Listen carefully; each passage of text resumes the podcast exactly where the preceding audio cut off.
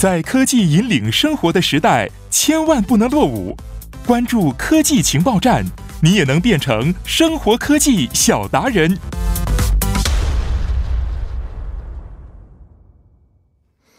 好的，那在广告之后呢，欢迎大家来到我们今天的科技情报站板块，聚焦科技 IT 前沿动向，普及生活科学常识。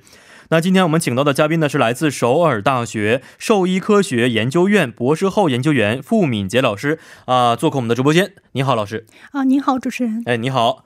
呃，我们呃和老师也有两个星期没见了，是不是？两个星是的期一直忙于工作、学业对对对，啊，这方面更多忙着。写论文，写论文是怎么样的论文的进展情况？还可以还。可以，预计什么时候能写完呢？论文是写完，但是在修改一直，在提交嗯嗯之前就是要达到教授的要求，要求所以要一直改来改去，哦就改到满意为止。哦，这个是自己去看完是自己修改呢，还是说教授看完给你提出一些意见，然后根据老师的要求去进行修改呢？一般写论文是自己写完之后，自己要先修改一下，因为写第一遍的时候，可能跟你后面再看嗯会有点不一样，所以哦先修改完，然后再然后。教授再去修改，还或者别的作者，然后也会去提出一些意见，然后根据嗯意见再去做修改。哦，是这样的啊。对，整个的写论文时间大约会用多长时间呢？如果每天都在写的话，有可能嗯一周两周的时间。如果就是所有的数据都准备好的情况下，哦嗯嗯嗯一周两周的时间，一周两周啊，这个相当于其实是在前期做完了很多的准备，对对，包括实，验呢，包括一些数据，你得出结论的情况之下，嗯，写的话需要一周两周时间。是是这样的是的。那这样前期的一些准备和实验工作呢？这个是 这个很难说，嗯，这个要看你做的实验。就一像我们做生物的，其实呃，如至少是几个月的时间。如果顺顺利的话，至少三四个月的时间哦就出一个实验做出嗯来，至少。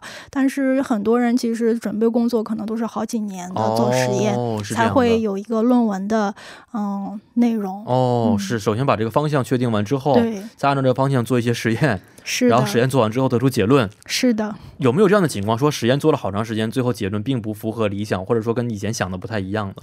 很多这种情重新重新要，再做一遍是的，是的，啊，很多情况是这样的。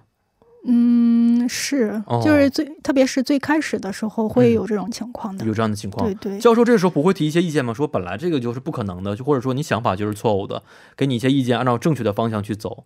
科学本身就是一直在摸索，哦、就不可能我们就做一个东西的时候就立马就预测到预可能会预测到一个结果，但是不一嗯定那个结果就一定是对的，哦，所以要一直在不断的嗯哦去做实验对对对，是不断实践，是不是？对这个实验在开题之前会跟教授说吗？我要做这个方面的实验了。对，一般去开展一个课题之前，一般都是有一些的预实验的。就嗯如果我们在、呃推测，就是假设，假如我们有一个假设的话，嗯嗯。呃，至少就如果有这个假设，可能之前会有一些得到一些什么样的结果之后，我们才会继续。嗯所以一般哦会有这样一个预实验。如果已经完成的话，一嗯般我们会开始这个课题。教授的一般态度就是说，嗯，做吧。对可行性，对，一般我们开始之前都有个可行性分析。哦，是这样。的啊。嗯其实这个过程很有趣吧？应该，嗯，如果真的喜欢的话，是的，是的，很有是不是趣。是，嗯、说到这个实验方面，刚才老师也说过啊，其实科学就是在不断的进展、不断的实践、不断失败，然后再成功的一个过程当中，是不嗯、是？是的，所以呢，我们今天聊到的啊，也是跟啊可能跟整个科学有关系的，就是这个新冠疫情的情况。因为我发现这个病毒也是在不断的进化、不断的改变当中啊。哦且上个星期好像什么国外的一些医学家证实说，新冠病毒在欧美国家好像有一些变异的情况出现啊。所以今天我们来是探探这探讨一下这个问题啊。嗯，这个随着新冠疫情在全球的扩散呢，呃，首先这个新冠病毒到底是源自何处，很多科学家还没有一个完全的定论出来。从最开始的说是武汉地区的华南海鲜市场，是的。那现在呢，只是说是一种推测，具体从什么地方来的，没有一个完全的定论啊。您是怎么看待大家这种推测的？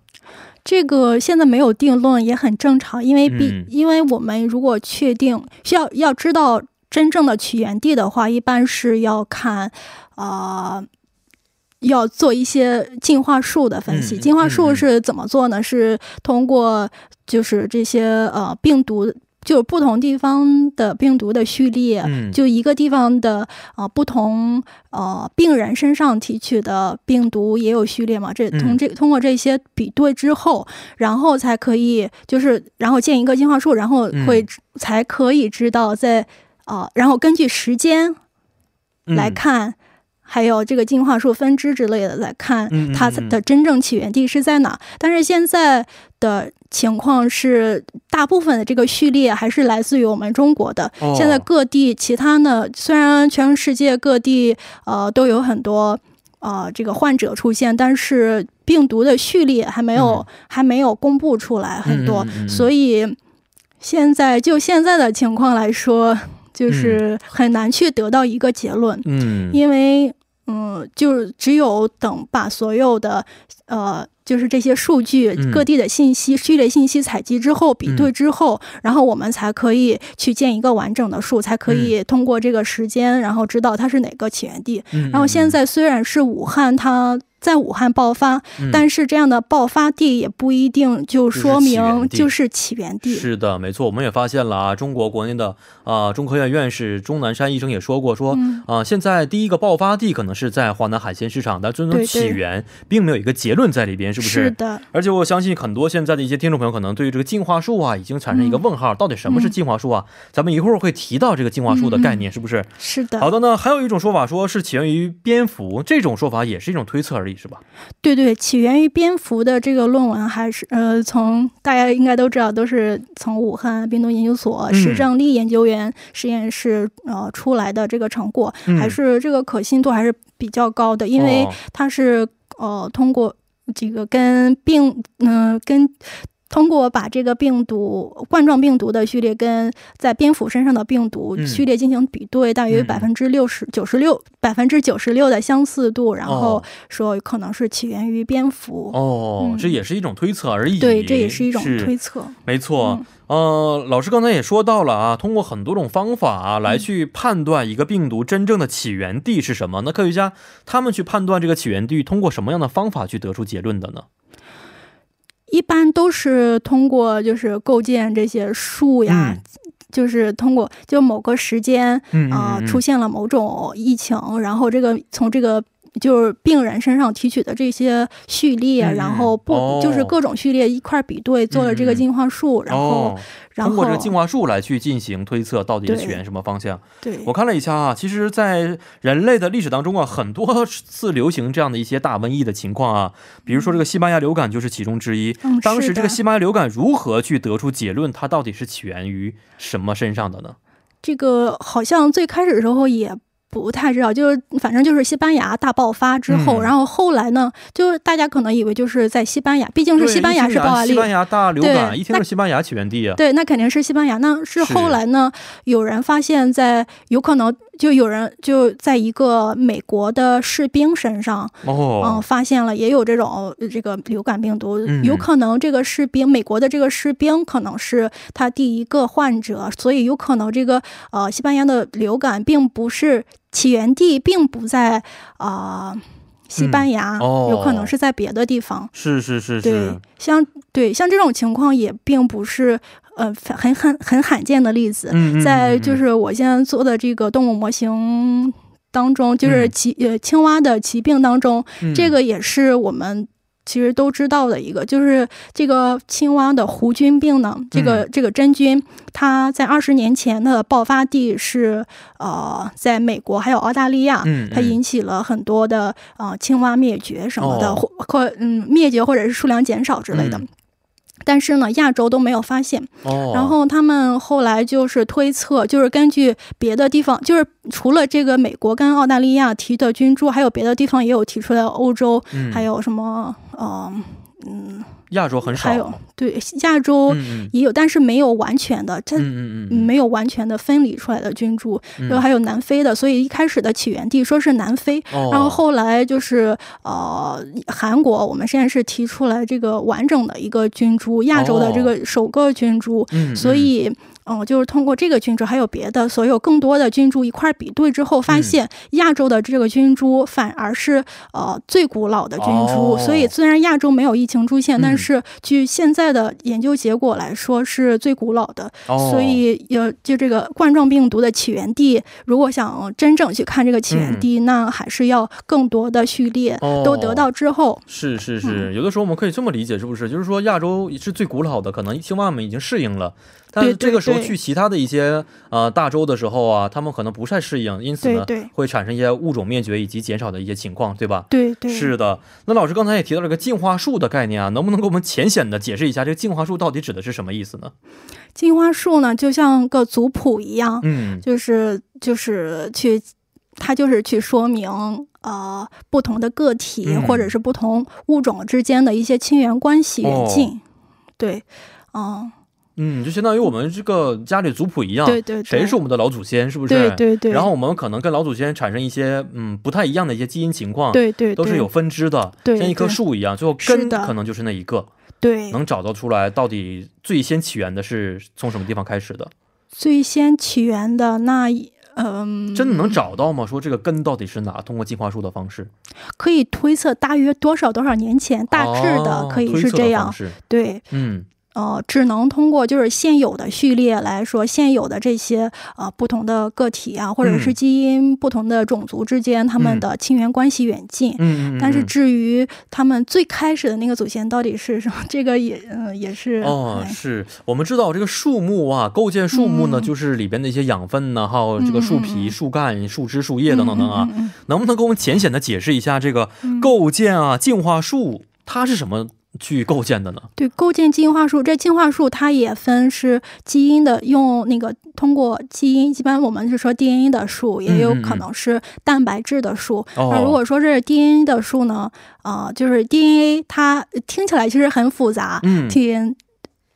但是呢，其实这个 DNA 只有四种碱基，哦碱基的意思就是就相当于嗯，它的一个零件一样，对我们知道零件一样。我们首先可能不太理解，但知道 DNA 嗯什么形状，螺旋的像对对梯子一样。对，对，它只哦。有、它只有四种零件嗯，然后通过这四种零件儿的不同的呃重组，嗯还有它的数量，然后就构成了不同的基因。哦，对，然后这些不同的零件儿呢，它会有呃，就因为这些人他们会有突变，嗯突变率也是不一样的。突变是怎么突变的？他们不是自身这个零件儿变成了别的，嗯啊、就是这四种之外的零件他们是就是换成了这四呃另外三种当中的一个零件儿，这叫哦就是这样的突变。哦，嗯，是啊，相当于这四个零件本来是一一进行比对，一一进行这组合的。那突变的时候，可能这个和那个产生一些变化，就是 A 和 B 应该是 A 和 A，但是 A 和 B 去组合了，是这意思吗？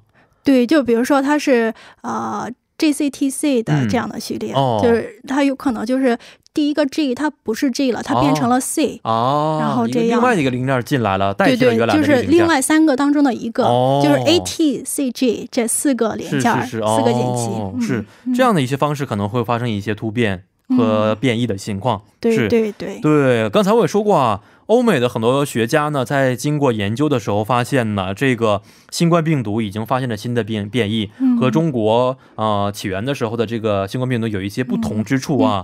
呃，这个病毒出现变异到底是怎么回事儿呢？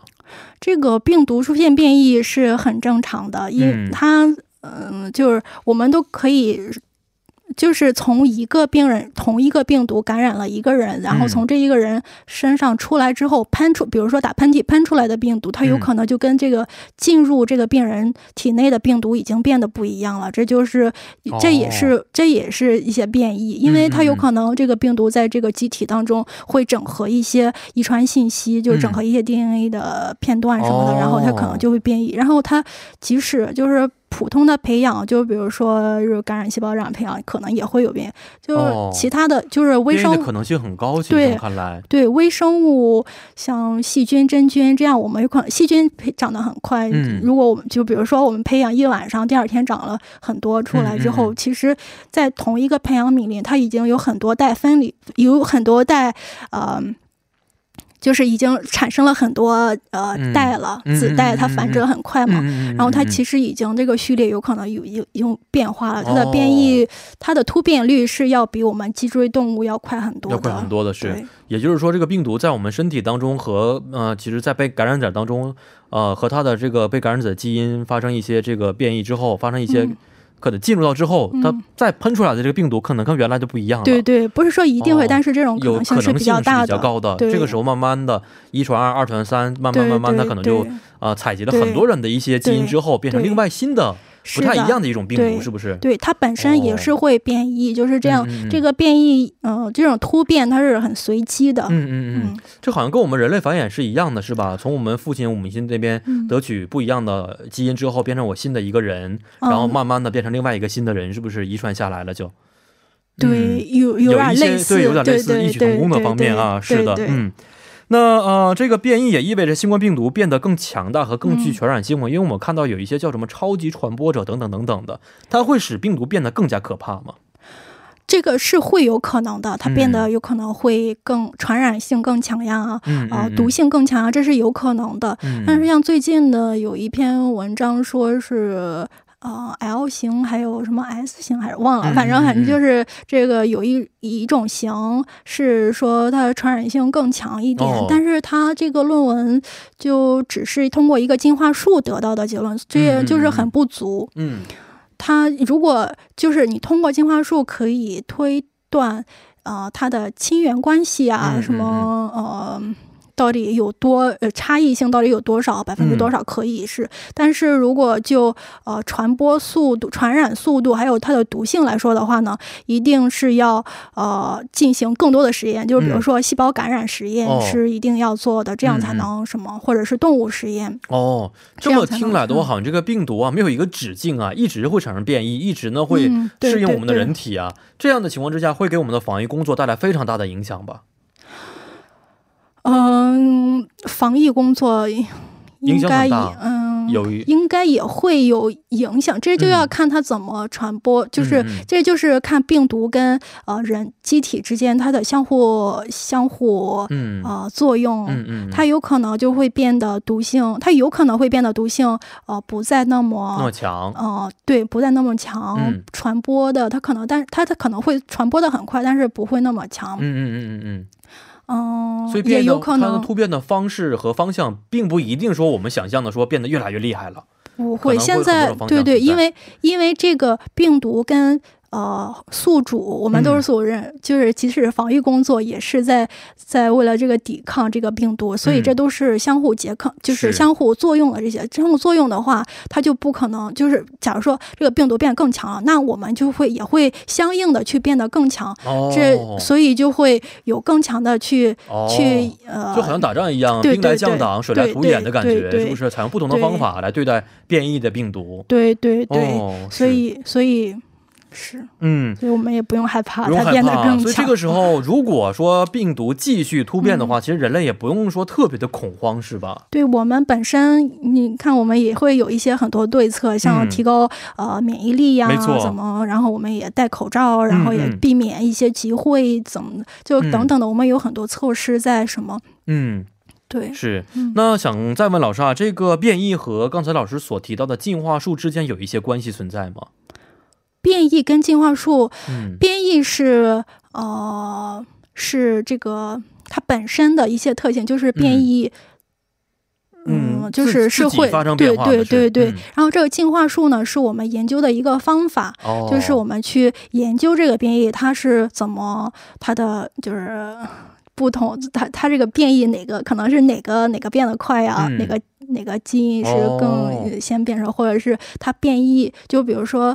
呃，它嗯，哪个碱基起到了更更什么对传播呀，嗯哦，呃，或者对毒性起到更致命的作用呀，哦怎么研究这个？方向的是，就好像我们人类的基因当中哪个基因呢、哪个方面对我们的智商啊，对我们的行动能力更有帮助？这个是可以参考啊的，就是参考的是嗯，对，就是就比如说，嗯，对，嗯，就是嗯从哪个更进化树主要是就是它的亲缘关系还有嗯时间，嗯嗯嗯嗯。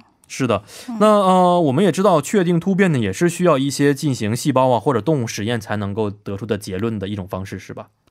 嗯，对，嗯，通过一些细胞和动物的实验。对对对，这嗯就是要研究毒性还有传播速度，一定要通过细胞实验或者动物感染实验才会、嗯才可以达到这些结论。这些结论的是只有进化树是不可以是的。不可以的。但是动物和人其实还有很多的区别在里边呢。如何通过嗯动物来去推测人之间的一些传染的情况呢？这是一个非常好的问题，这就是为什么嗯研究疫苗需要这么长时间，因为哦即使就是我们可能就是。嗯，研究出一个很可能性比较高，但是要通过很多的动物，特别是跟人比较相近的动物去测试什么的。嗯嗯嗯嗯嗯嗯，最后最后觉得动物是没有问题的，才敢在人身上进行实验，是不是？是是、哦那第一批做实验被实验的人，他们是什么样的人呢？想问一下，普通的情况是什么样的一些人参加这样的实验？